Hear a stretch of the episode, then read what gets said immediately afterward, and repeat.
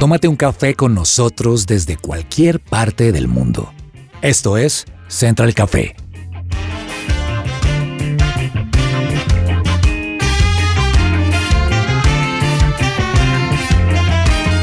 You make me shake, Holy Spirit. You make me shake. Hola, hola, ¿qué tal a todos? Qué gusto saludarlos. Esto es Central Café, una nueva edición, y para mí es un gusto saludarlos. Desde Washington les habla Jason Calderón y me acompaña al lado Dianita. Dianita ya sirviéndose el café delicioso. Le trajeron un café de Colombia. Dice que... Ah, yo quiero que ella lo pronuncie. ¿Cómo es el café? No puedo pronunciarlo, perdón. Es liofilizado. Bueno. Liofilizado. Eso. Es muy rico porque es de caramelo y de vainilla, una cosa apoteósica. Lo único que puedo decir es que si usted es mamá o está muy cansada, ese no es su café, porque no me da mucha energía, diferente de otros cafés, pero el sabor es maravilloso y estoy feliz. Y acá debo confesar que tenemos una tercera invitada en la mesa, se llama Emilia, entonces si la escuchan por ahí en el programa, no se preocupen, está aquí al lado nuestro, está muy pendiente, le encanta, porque además que el programa nuestro, esto es como información off the record, nosotros nos vemos en unas cámaras aquí interno para vernos las caras, y ahí está Emilia viendo a Samuel, viendo a Juanita, también en Bogotá, entonces es un programa interactivo por todo lado. Y saludos a Samuel, que está hasta ahora hoy acompañándonos en la cabina de Su Presencia Radio en Bogotá. Bienvenido, Samuel. Qué privilegio, Jason, Dianita, Juanita, estar con ustedes. Les estaba diciendo antes de iniciar la grabación que veo a Diana Castrillón ya muy mamá. ¿Cómo se sabe cuando alguien es muy mamá? Cuando empieza a decir palabras raras que uno ya no entiende, por ejemplo, muy apoteósica, o sea, decirle ya un café, eso ya uno dice, ya Dianita, ya eres muy mamá, se ha aprendido dichos. O sí. Café liofilizado, sí. Ya frases que uno dice, ¿qué? ¿A qué se refiere? Pero bueno, un saludo especial a nuestros oyentes, Jason, y para disfrutar este programa. Y qué gusto tener a Samuel aquí también. También está en el Control Master Juanita González. Juanita. Hola Jason, Dianita, Emilia, Samuel, incluso aquí también está el hijo de Samuel, Matthew, así que qué alegría. Es un día de familia. Un día de familia, sí, muy feliz de estar aquí. Trae tu hijo al trabajo. Sí, debería ser algo así. En este momento yo traería... a mis dos perros quizá. pero estoy muy feliz de poderlos ver, y también obviamente muy, muy felices de saludar a todos los oyentes que se conectan a esta hora a Central Café. Pues sírvase su cafecito como usted prefiera tomarlo, si lo prefiere latte, si lo prefiere americano, expreso, si no es cafetero también puede tomar juguito de naranja o un buen té. Pero acompáñenos, porque hoy vamos a hablar de un tema muy interesante. ¿Qué hay para hoy?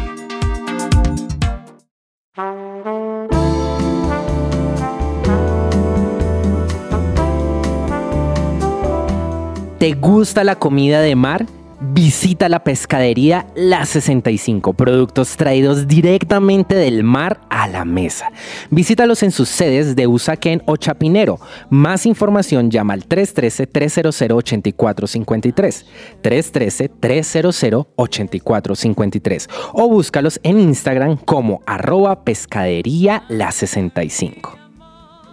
Hoy vamos a hablar de un tema que usted puede decir, esto es para mujeres, pero no, es un tema sobre las hormonas y la depresión por las hormonas. Y es que a veces se nos olvida que ciertos cambios generan depresión, y es un tema químico que va un poco más allá de incluso la misma comprensión de la mujer. Y es que las hormonas como el cortisol, la serotonina o la oxitocina tienen tanto que ver con nuestro estado de ánimo que genera un desequilibrio, y detrás de ese desequilibrio está la depresión. Y es que, por ejemplo, hay días en los que uno amanece triste y no sabe por qué.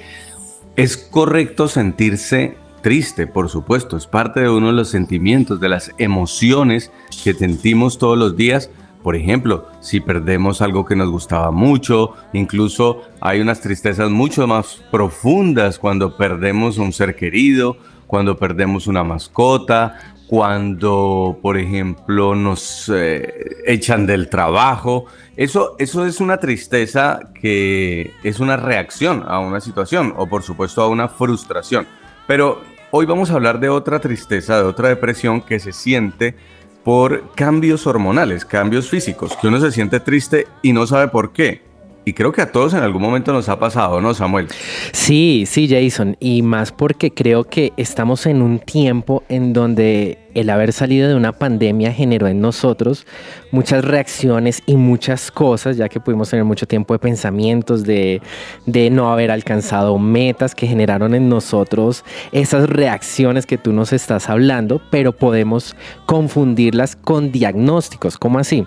Yo siento que también estamos en un tiempo, Jason, en donde nos autodiagnosticamos o diagnosticamos a nuestros niños. Conozco muchas personas que hablan así: no, es que él es hiperactivo, no, es que yo tengo depresión, y no vamos a la profundidad del asunto para entender qué está sucediendo, si es una reacción natural del ser humano a lo que nos comentas o lo que vamos a ver hoy en el programa, que se me hace muy interesante.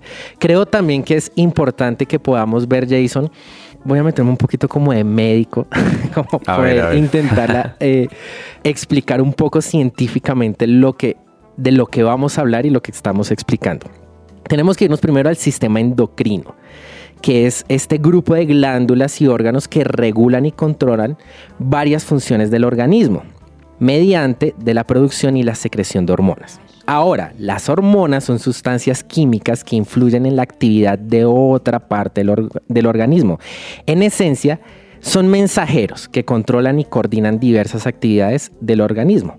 Por eso es que cuando estas hormonas no están cumpliendo su función, llegan alteraciones al sistema que se generan a través de demasiada secreción hormonal o muy poca secreción hormonal, y por eso podemos llegar hasta un punto en que lo podemos llamar depresión. Y mire este dato: si bien a todos nos afecta el tema hormonal, es un hecho que la depresión afecta al doble de mujeres que de hombres, de lo que se podría inferir, pues, que está relacionado con los numerosos cambios hormonales que suceden en la vida de las mujeres, muchas en el tiempo de la adolescencia. Juanita. Claro, Jason, y es que lo que sucede muchas veces es que también en el momento de la adolescencia, quizá cuando llega el primer periodo menstrual, empiezan a cambiar más cosas. Empezamos a tener más preguntas, confusiones. Nuestro cuerpo también empieza quizá a sentirse, cuando uno quiere estar alegre, como que se siente apagado.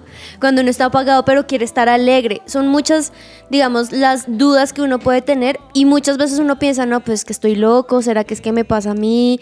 ¿O es que qué está pasando psicológicamente? Pero uno no se da cuenta que realmente es el cuerpo. El cuerpo de uno, y específicamente como mujer, tiene muchos cambios. No todos los meses son iguales. Hay días donde uno está más arriba, hay días donde uno está más abajo, y claro, muchas personas dirían, y recuerdo que tenía una persona, no voy a decir quién, que siempre me decía: bueno, eso es del cuerpo, pero por eso está el Espíritu Santo, para que tengan dominio propio y puedan controlarlo. Y claro, tiene toda la razón, uno no se va a dejar gobernar porque, ay, estoy en mis días, entonces voy a tratar mal a todo el mundo. No. Pero sí hay que entender que también el cuerpo tiene algunos cambios significativos, que no quiere decir que es que uno quiera estar de mal humor o de alguna u otra manera. Habló la autoridad en la materia. Sí. Y no, y además que muchas veces, como Juanita lo dice, no es solamente una cuestión de querer hacerlo, porque muchas veces sí se necesita acudir al médico, y eso es lo que vamos a ver hoy. Vamos a hablar con un endocrinólogo, que es un médico especializado en las enfermedades de las hormonas, del metabolismo y los problemas que finalmente vienen a raíz de esto.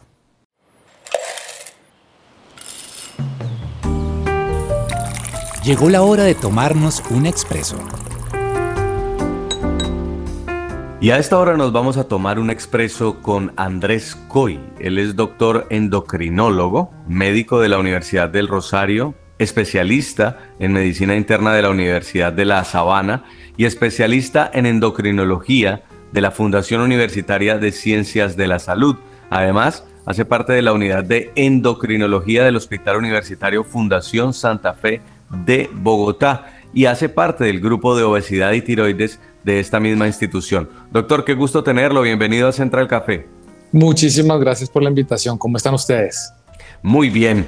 Por aquí conversando sobre hormonas, pero dejemos que hable el experto, porque muchas veces por este tiempo escuchamos la palabra depresión y mucha gente siente que algo está mal dentro de ellos por estar deprimidos todo el tiempo. Entonces explicábamos que la depresión puede ser una tristeza crónica ocasionada por algún dolor, alguna frustración, pero hay otras veces en las que tienen mucho que ver las hormonas. ¿Usted qué piensa, doctor? De acuerdo con lo que tú dices y con lo primero que me estabas comentando, creo que no hay una causa específica donde podamos decir esta es la causa de la depresión. Creo que es un contexto donde es multifactorial. Son muchas las cosas que se presentan y se dan para terminar en una depresión. Ahora, el tema de la psicología versus las hormonas, ¿cómo se define? ¿Cómo sabe uno en qué momento tengo que ir al médico y no al psicólogo? Hay ciertos síntomas que uno tiene que tener en cuenta, ¿sí? Desde el punto de vista de la presentación de la depresión, y es característico, digamos, que los cambios en cuanto al ánimo, los cambios en cuanto al sueño, en cuanto al peso, las cosas que uno disfrutaba antes en el contexto ya no lo suele disfrutar tanto. Entonces yo suelo empezar siempre, y soy muy abierto en el contexto de que si quieren ir al psicólogo, buenísimo, si quieren ir al psiquiatra, buenísimo, pero es empezar a buscar ayuda. Entonces no trato de encasillarme con solo uno, porque así sea el amigo de uno, el primo, el tío, es busquemos ayuda en el contexto de que hayan estos síntomas. Doctor Coy, tengo una pregunta un poco personal. Quisiera saber por qué hizo esta especialización en endocrinología. Endocrinología, cuando hablamos de endocrinología, hablamos de hormonas y de glándulas. Es fascinante el tema, porque es un poquito hablar en el aire en el contexto de que las hormonas uno no las ve, las encontramos es en exámenes y ya. Pero creo que todo parte de ciertos hábitos para evitar un montón de enfermedades crónicas no transmisibles, que es donde viene, digamos, que la parte mía y el encanto mío, porque siempre he considerado que hay tres cosas que todos tenemos que hacer muy bien para tratar de disminuir el riesgo de ciertas enfermedades, y son en orden de importancia: dormir muy bien, alimentación y algo de actividad física. Y creo que con esas tres cosas uno se ahorra un montón de dolores de cabeza más adelante en la vida. Hablando de hormonas, precisamente teníamos al inicio del programa esa conversación de que uno identifica las hormonas con la persona que me gusta o las mujeres que todo el tiempo están como felices, ya no felices, tristes. Estamos hablando como de esos temas, pero uniéndolo a lo que estamos conversando, yo tengo una pregunta, y es ¿qué ha generado que estemos en una época, en un tiempo en donde estemos hablando más de depresión? O sea, uno escucha a los adolescentes: estoy deprimido, muchísimos diagnósticos de depresión. ¿Qué ha generado que estemos llegando hasta ese punto? ¿Y qué papel están jugando las hormonas? Yo quiero hablar precisamente también de los jóvenes. Listo. Cuando hablamos de hormonas es tan complejo el tema, en el contexto de que encontramos déficit de ciertas hormonas que tienen relación con depresión y exceso de otras hormonas que también tienen la misma relación. Entonces, como estábamos hablando al comienzo, no hay una causa específica. Si hablamos de ese defecto de hormonas, sabemos que tiroides en los pacientes que tienen hipotiroidismo, o sea, poca hormona tiroidea, pueden llegar a presentar síntomas de depresión o depresión. Y otra de las hormonas, que es el cortisol, en esta no es el déficit, sino es el exceso. El exceso de cortisol tiene esta relación. Ahora, lo que tú pones desde el punto de vista de jóvenes, volvemos al mismo tema, y creo que es multifactorial en el contexto de que estamos bombardeados desde el punto de vista de redes sociales y estamos ultra conectados, y creo que se nos va un poquito el norte desde el punto de vista de la importancia de la vida y lo que es importante en la vida, ¿sí? Y creo que de aquí viene en parte, porque vuelvo y te digo, no podemos decir que sea solo una causa, pero en parte de esto que estamos hablando de depresión. Pero también es importante mencionar que es buenísimo que estemos hablando de depresión, porque era antes que cuando yo era muy joven nadie lo hablaba, no se decía nada de ese tema, era muy tabú, uno por allá si acaso se enteraba que el primo, que el tío, que el amigo estaba deprimido, pero porque le contaba a uno a alguien y uno ni siquiera hablaba de eso, era como el secreto, le contaban a uno ahí y uno no podía decir nada al respecto.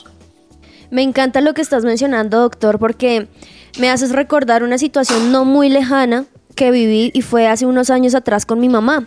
Mi mamá empezó a sentirse un poquito muy triste, más triste de lo normal, o a veces como que tenía unos picos muy muy diferentes, las situaciones las veía desde un punto de vista súper diferente, y me acuerdo que cuando dijimos, bueno, vamos al médico porque esto no es normal, pues el médico fue todo, no, pues vaya un psicólogo. El psicólogo dijo, no, esto no es con nosotros, vaya y mira un psiquiatra.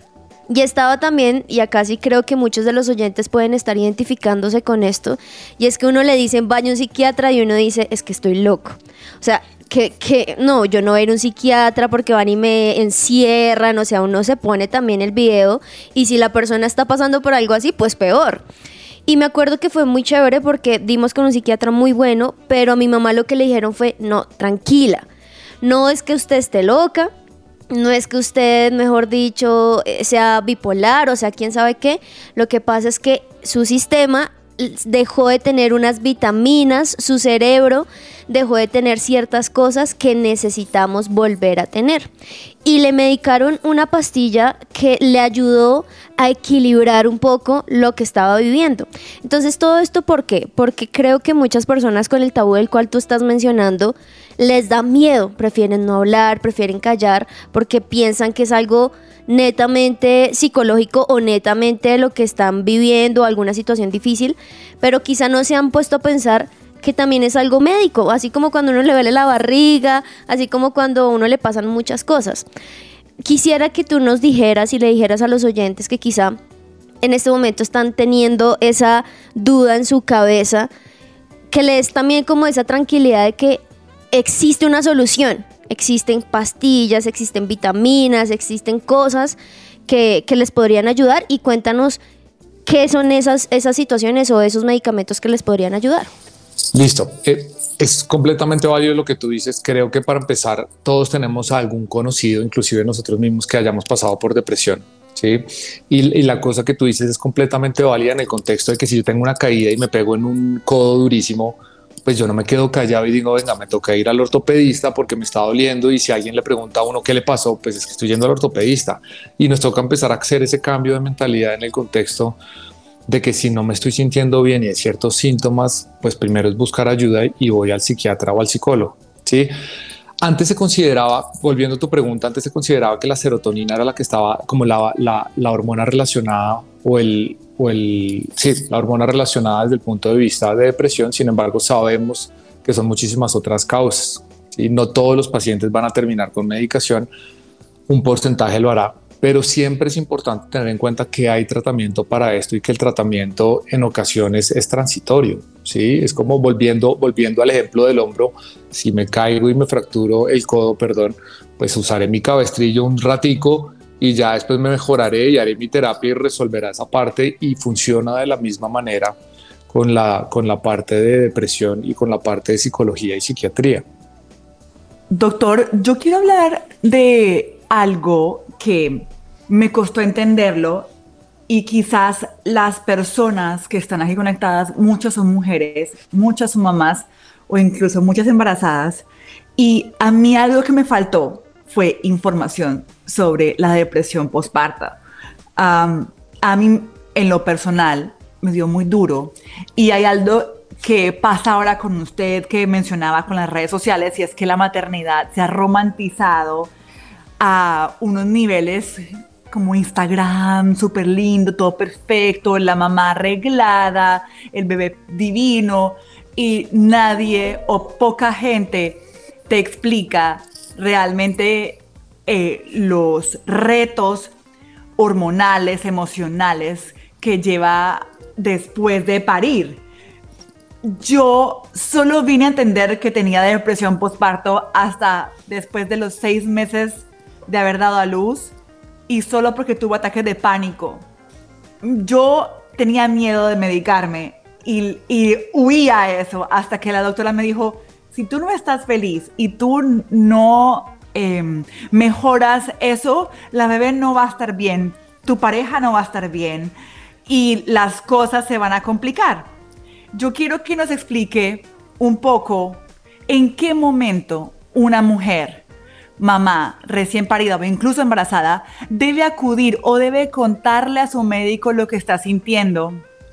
Y también, digamos que sin entrar o esperar hasta que ya sea un tema complejo, y un poco explicar que esto quizás no le va a hacer daño al bebé. Si usted está dando leche, no le va a afectar a su bebé o tampoco le va a afectar la producción. Cuéntanos un poco de eso. Me parece muy, muy chévere donde empieces en el contexto de esa parte de la romantizada de la maternidad. Y es que es un proceso extremadamente fuerte, ¿no? Para la mamá y para la pareja, e inclusive para el bebé, digamos que ese nuevo cambio de mundo, porque yo digo que se vuelve un nuevo universo, asociado a que usualmente todos están cansados, ¿no? Porque mamá y papá están cansados, están tratando de seguir con su vida, pero entra este bebé y cambia completamente todo.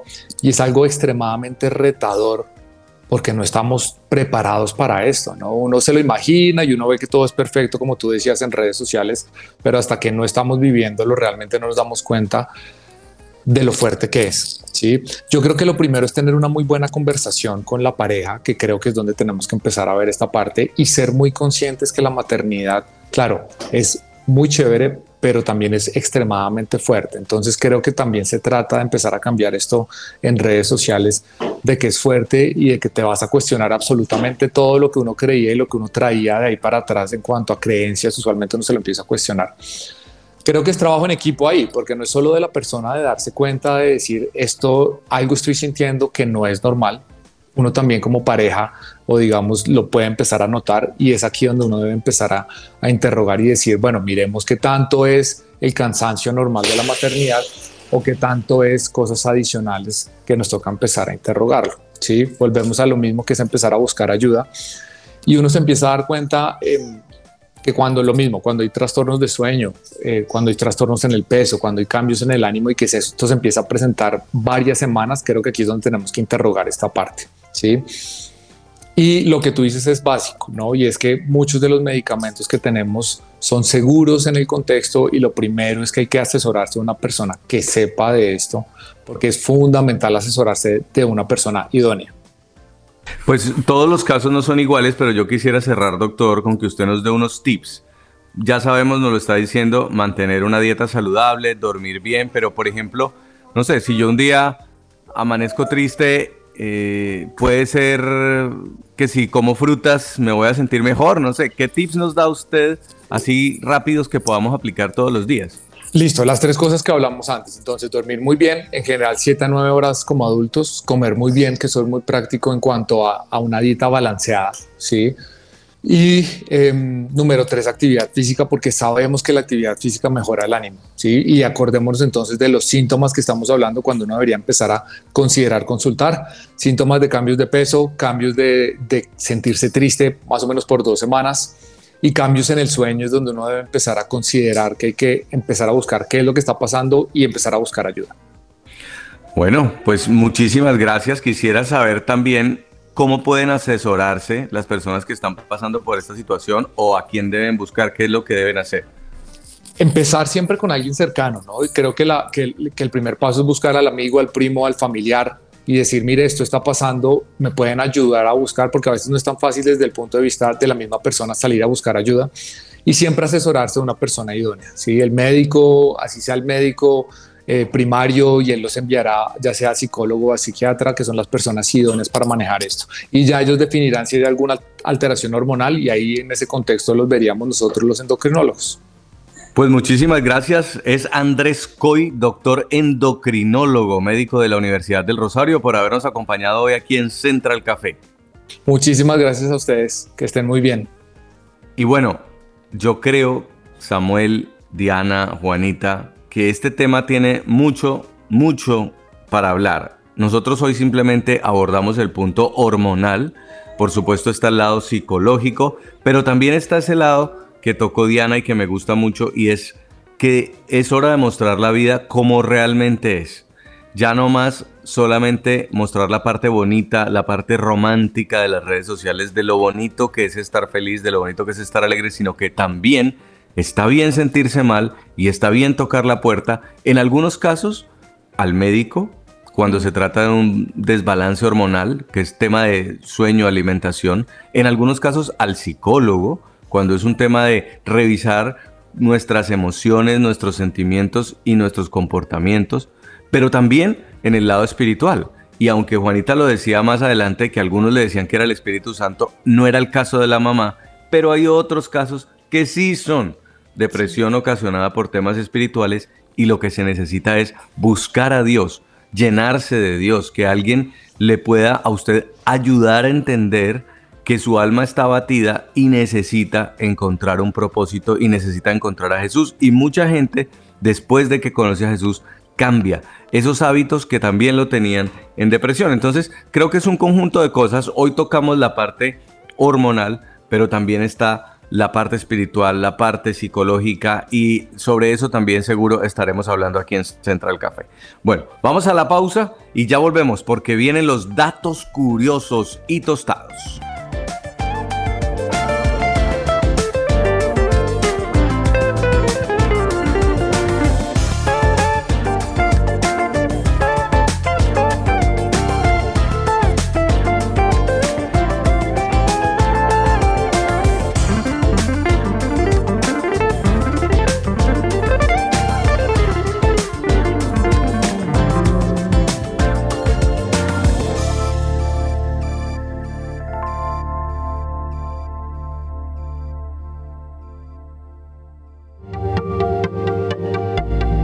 No te desconectes. Esto es Central Café. Escuchas Su Presencia Radio.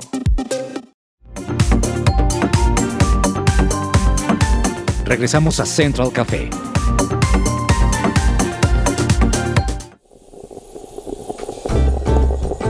Datos curiosos y tostados.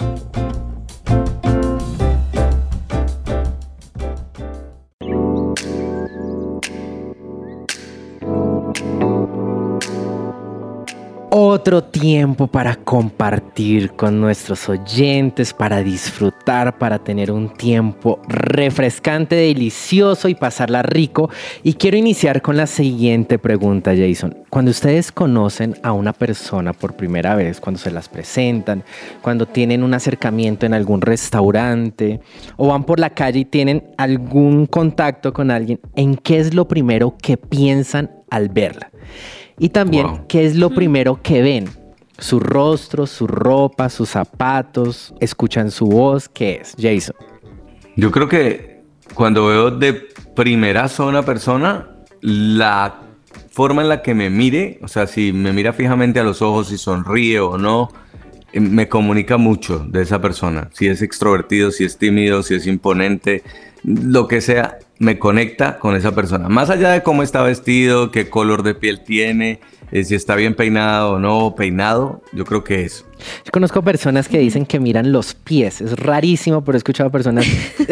Juanita, ¿qué pasó? O sea, ¿eres tú de esas personas? Yo soy un poquito... No, bueno, les cuento. Tú dijiste la situación de que hace mucho que uno veía a esa persona. Lo primero que yo pienso es ir a abrazarla, como, hola, ¿qué más? Antes de cualquier otra cosa. Pero yo sí soy de esas que soy muy detallista viendo... ¿Trajo maleta? O sea, ¿será que viene de estudiar? ¿O será que va para el trabajo? ¿Tiene tenis? Así que hoy es un día tranquilo. ¿O será que tiene botas? ¿Estaba hoy en el trabajo? Quizá en algo importante. Yo soy de esas que me fijo un poquito también en eso. Pues es que precisamente nuestra tendencia como seres humanos es que generalmente nosotros hacemos un dictamen de lo que creemos que esa persona es. Y precisamente... este dato curioso de hoy se llama Juzgué Mal. Para llevarlo un poquito más al meollo del asunto y al enfoque de este tema, quiero hablarles con un ejemplo policial. ¿A ustedes les gustan las películas policiales, Jason, así de bala? Investigación. De investigación, sí, sí, ahí sí, muy bien. Sí, sí, es ahí. Sí, es así, sí, sí. Entonces, tengo una historia de película de la vida real. Bueno, más precisamente de mi familia, exactamente de mi esposa y mía. Entonces vamos a iniciar con efectos. De esos días normales, así que uno sale de trabajar, llega a la casa y vamos con mi esposa felices para nuestra casa. Llegamos al apartamento y resulta que la puerta estaba abierta. Oh, no. Entonces empieza el susto, la mente que habrá pasado. Entra uno así como con el susto y resulta que sí, se nos habían robado todos los electrodomésticos que habíamos comprado. Exactamente llevábamos un año de casados con mi esposa y entramos y terrible. Esa pura escena de película, todo desbaratado, televisor ya no estaba, computadores ya no estaban, plata y ahorritos de bancolchón ya no estaban. Se habían llevado todo. Entonces esa sensación fue de llamar a la policía. Llegó la policía a investigar, a mirar, a revisar y a mirar qué habían dejado por ahí. Bueno, se va la policía y no pasa nada. Pero precisamente mi esposa me dice, más o menos 11, casi medianoche, me dice: amor, se me robaron mis colores. Ella tiene una caja de colores brutales donde escribe sus sueños, sus planes, los usa para escribir todo eso. Y cuando me dice eso, entra en mí el John Wick. O sea, el Sammy Wick, voy a vengar los colores de mi esposa. A esa hora salí a Río Negro, golpeé en todas las casas y me conseguí todos los videos que habían por Río Negro y llegué como a la 1 de la mañana a investigar y mirar. Conocí las placas de los carros, las personas, el recorrido que hicieron, todo lo que estaba en el barrio donde yo vivía. Y dije, listo, voy a vengar los colores. John Wick, vengo un perrito, yo vengo a mi esposa, porque cómo se van a meter. Y entró esa sensación de venganza. Cuando llegué al otro día y ya estaba listo para hacer todo, mi esposa me dice: amor, encontré mi caja de colores. Y yo como que ya esa sensación de venganza se fue. Y mi esposa dice la siguiente frase que me deja en shock y no supe cómo reaccionar: y yo juzgando mal a los ladrones. ¿Qué? ¿Cómo así? Me dices que... y yo juzgando mal a los ladrones. Bueno, a los que conocen a mi esposa saben que ella es una ternura de personaje. Lo y esa es su forma de ser. Pero científicamente, y en un documental de la DW que hizo muy especial, hacen unos videos especiales de estadísticas. Hicieron todo un programa de estadísticas alrededor de cuál era la primera impresión de nosotros. Y es que por nuestros contextos de la vida y por lo que nosotros hemos pasado, el dato curioso está en que lo primero que hacemos es un prejuicio de la persona. Como decía Jason, en el momento de escuchar la voz de alguien, ya él automáticamente hace un prejuicio si quiere contratarlo, si no quiere. Juanita, al ver su maleta, puede decir: uy, no, yo no quiero ser amigo. Entonces nuestros datos... Tampoco. Bueno, tampoco. Pero el dato curioso está en que sí vamos a generar un prejuicio de acuerdo a la primera reacción que vemos de la persona. Entonces simplemente el mensaje de hoy es: démonos la oportunidad de no juzgarlos mal. No juzguen mal a los ladrones como lo hizo mi esposa, que actuaron bien, dejaron sus colores, los colores de ella en su casa, sino que simplemente nosotros podamos saber y darnos ese tiempo de conocerlos, de escucharlos más, de poder hacer amigos, de poder compartir y darnos cuenta que podemos sorprendernos. Así que, Juanita y todos nuestros oyentes, no juzguemos mal.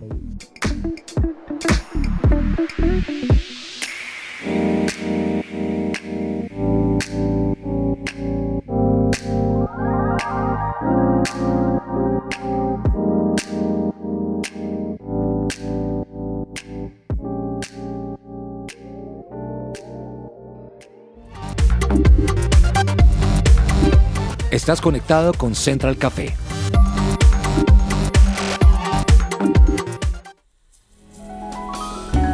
Central Café descafeinado.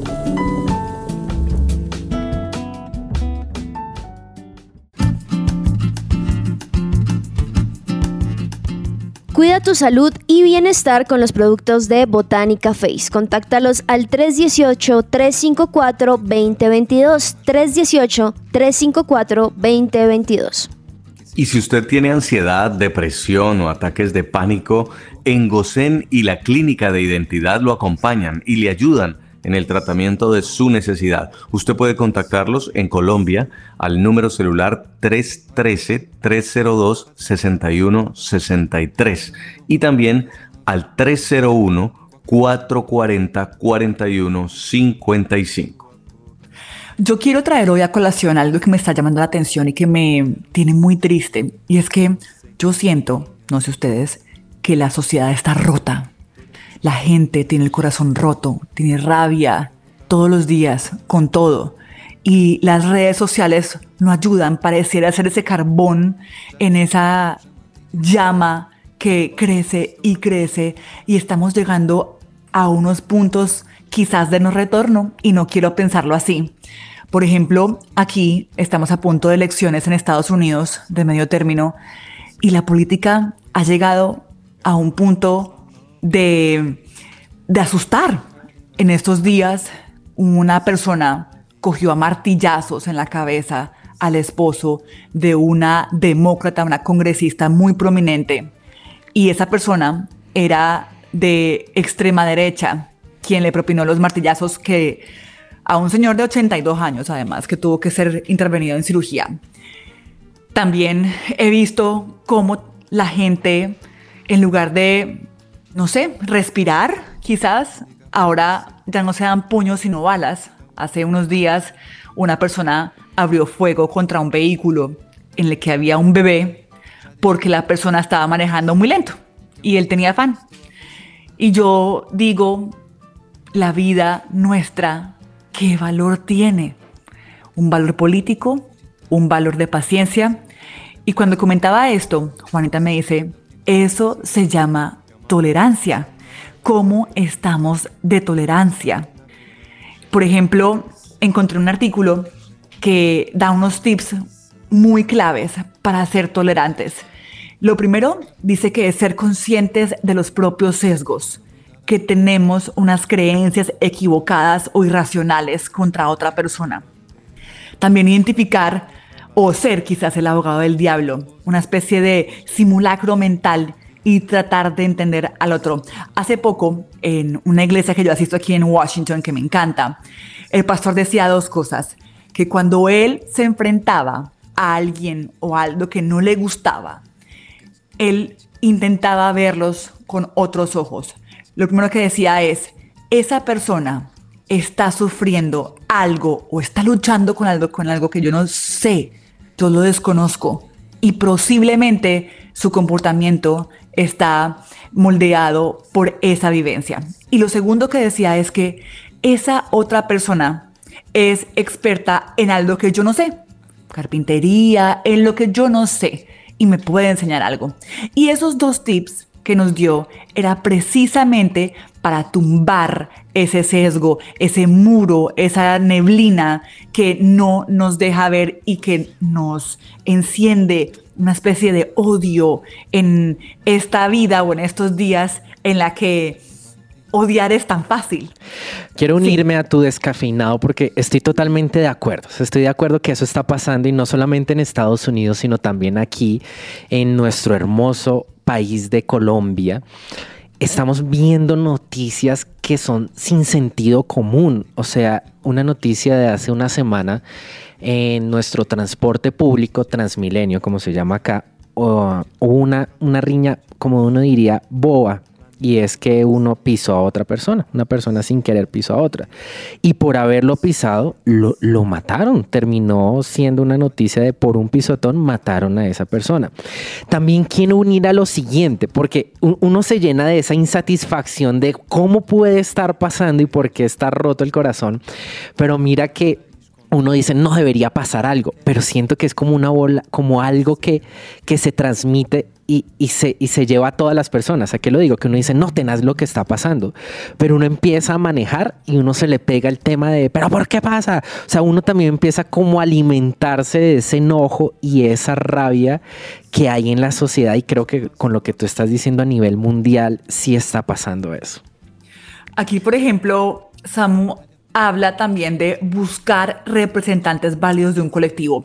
Y eso, por ejemplo, habla de quitarnos esa manía de generalizar. Nos encanta generalizar. Aquí lo hacen todo el tiempo. Latinos, todos sí. Son mexicanos. Todos vinieron inmigrantes ilegales. Los negros son ladrones o son drogadictos. Aquí los ciertos blancos de ciertos estados son retrógrados. Es decir, aquí le ponemos unas etiquetas completamente erradas simplemente porque en algún momento una persona en nuestra vida nos afectó de esa forma y nos tomamos el atrevimiento de meterlo en un saco a él y todas las personas de su colectivo igual. Y no es así. Es mejor buscar un representante digno de admirar y entender que no es algo general. Acá hay latinos sobresalientes, hay afroamericanos que son una eminencia, que han cambiado la historia de este país. Entonces nos invita también a eso, también nos habla de dialogar y centrarnos en los argumentos, de dejar de atrás ese sentir, porque también nosotros somos subjetivos. Si nos levantamos de mal genio, todo el día vamos a juzgar los acontecimientos de una forma correspondiente a lo que sentimos, precisamente lo que estamos hablando ahora con el tema de las emociones y la hormona. Uh-huh. Y por último, nos habla de estar dispuestos a cambiar de opinión, a agachar la cabeza y ser lo suficientemente valientes para decir, me equivoqué, estaba mal, esto no es así.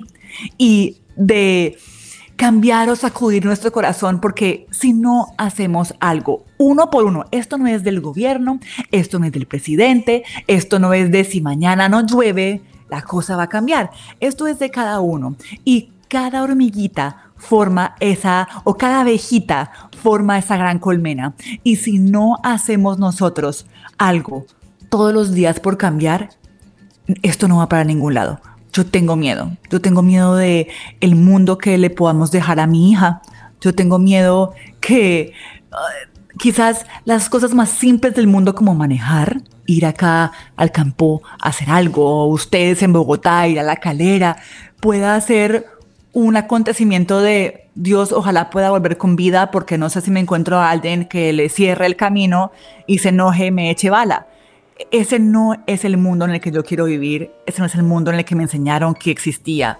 Yo sí quiero vivir en un mundo romántico, en un mundo de perdón, en un mundo de tolerancia, en un mundo de paciencia. Y ese mundo se construye con cada uno de nosotros. Así que ese es mi café descafeinado, un poquito amargo, pero quiero que cada uno le ponga el azúcar, la miel, la panela para echarle dulce a esto y cambiar el mundo. Porque sí, usted, una persona, puede cambiar el mundo.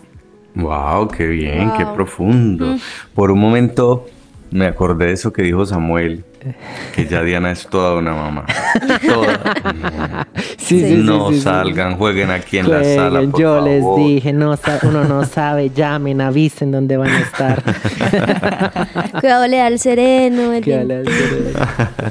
Pero es cierto, sí, es lo estamos viendo en las noticias y cada vez más en nuestro entorno, así de que a cuidarnos y ser tolerantes. Sea usted tolerante, la tolerancia también es algo que se contagia. Muy bien, se nos acabó el tiempo, ya el café también se está agotando, pero esperamos que hayan disfrutado este programa hoy con la participación estelar de Samuel Ramírez, en el máster Juanita González, Diana Castrillón y quien les habla este servidor Jason Calderón. Un abrazo para todos, que la pasen bien, que Dios los bendiga.